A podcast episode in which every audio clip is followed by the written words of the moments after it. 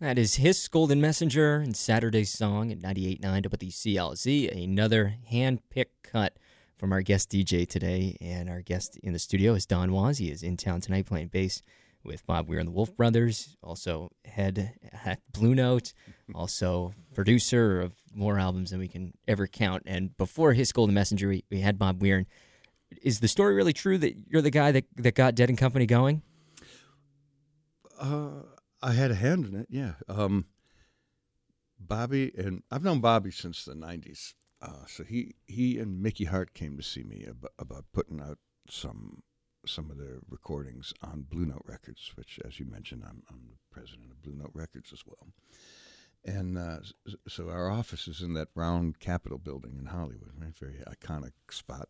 And the studios downstairs are also quite iconic. They're among the, the handful of the world's greatest uh, studios. And you can go back. You, you walk down the hallway, you see pictures of Sinatra and Dean Martin and uh, Gene Vincent and all these people recording there. Um, so John Mayer was in the studio recording something, and I'd made two albums with John, and it was actually John who got me back into the Dead. He was a just a fanatic about it, and we every time I got in the car, he had the Grateful Dead channel on, and he was uh, he he he kind of reacquainted me with how great they are. I'd seen them play in the '60s, you know, but hadn't really been a what you'd call a deadhead. I just dug what they represented and what they did. So John's downstairs. I said, "Man, you got to come up to my office. You won't believe who's here." so he came up, and you know, a little bit later, he and I drove up to San Francisco, and uh, and they played together for the first time. What do you remember about that? I remembered the minute John started playing, the crew guys like all like dropped what you know whatever they were working on and turned around because it had a thing to it. You know, it sounded he. I think I think John uh, he does a great thing. He he he studied Jerry Garcia and he understands like the scales that he played and and but he doesn't mimic him. He's found his own way to get the effect using his own voice, which is uh, it's better than doing a, a Jerry impression, which is a, a losing proposition. and uh, and it, it, wasn't, you know, I mean, they just decided to do it within a day of playing with him. This, this is all right. We got to go out with this. So yeah, I guess I had a hand. I think it's a trip all these years down the line. I can't believe that that's coming up on. That was 2015. It's almost four years ago that they have been doing this. Have you seen them in the last couple of years? Uh, yeah, yeah, I saw them at Dodger Stadium. I think. Oh, this last, last summer. summer. Yeah, yeah, they were great, man. I really enjoyed the show. Yeah. How does it feel all these years later when you see a band like that out there? You know, when you go see the Stones now, yeah. you know, it's just like do you ever kind of look at your watch and say, what year is it? Well, every t- uh, you know, every time I'm with them, I, I do that, and also I don't understand why I'm in the room with them. How did I get to this point, man?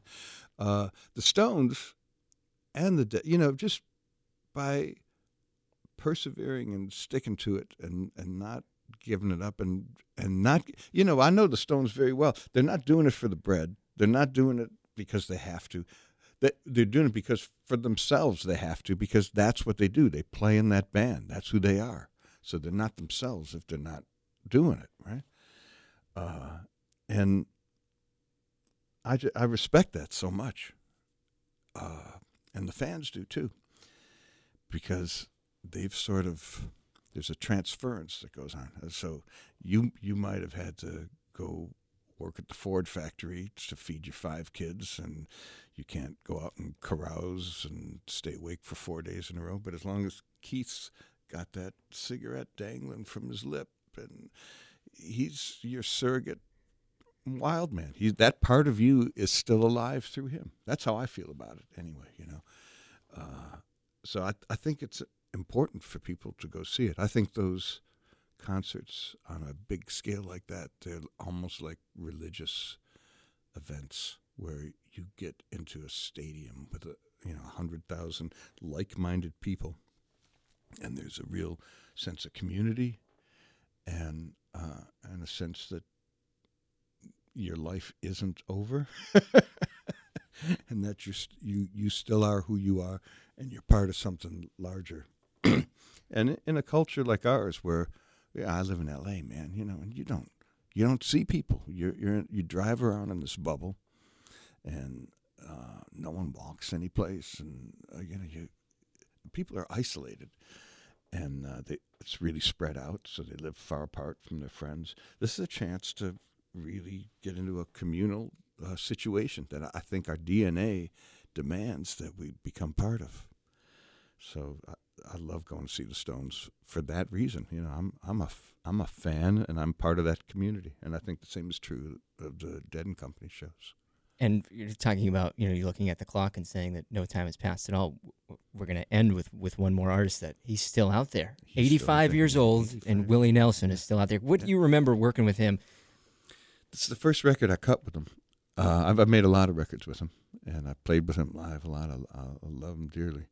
Uh, this record, I, I, went to cut something else. I went to Dublin again to cut a song for a movie with him, and uh, he was traveling with the Highwaymen. So we had that great band from Memphis, you know, Reggie Young and those guys who were incredible musicians. And we cut the song for the movie in like two seconds, and but we were all set up in the studio. So he said, "What else you got for me?" So I'd been listening to Ry Cooder's version of Across the Borderline. It's a great song. Uh, they wrote it for a movie called The Border, Jack Nicholson movie, and he Ry wrote it with John Hiatt and uh, Jim Dickinson. And uh, so I played it for him, and we talked about the meaning of it, you know.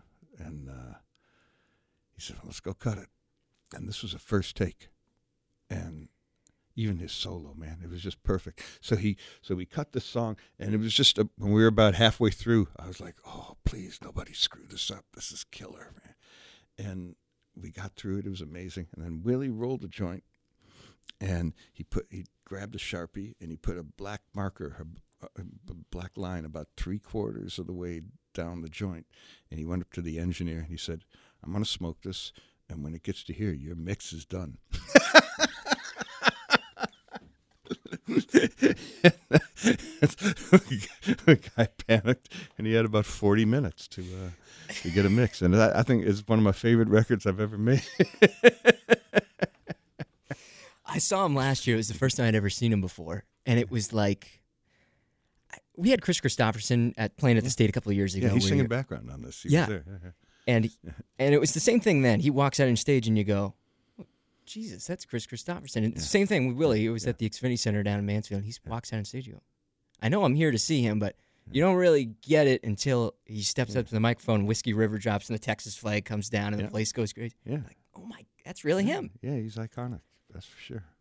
Well, we've got across the borderline now, and I got one more thing to talk to you about when we get back, and then then we'll we'll let you off and on your way. Here's right. Willie Nelson and across the borderline on CLZ.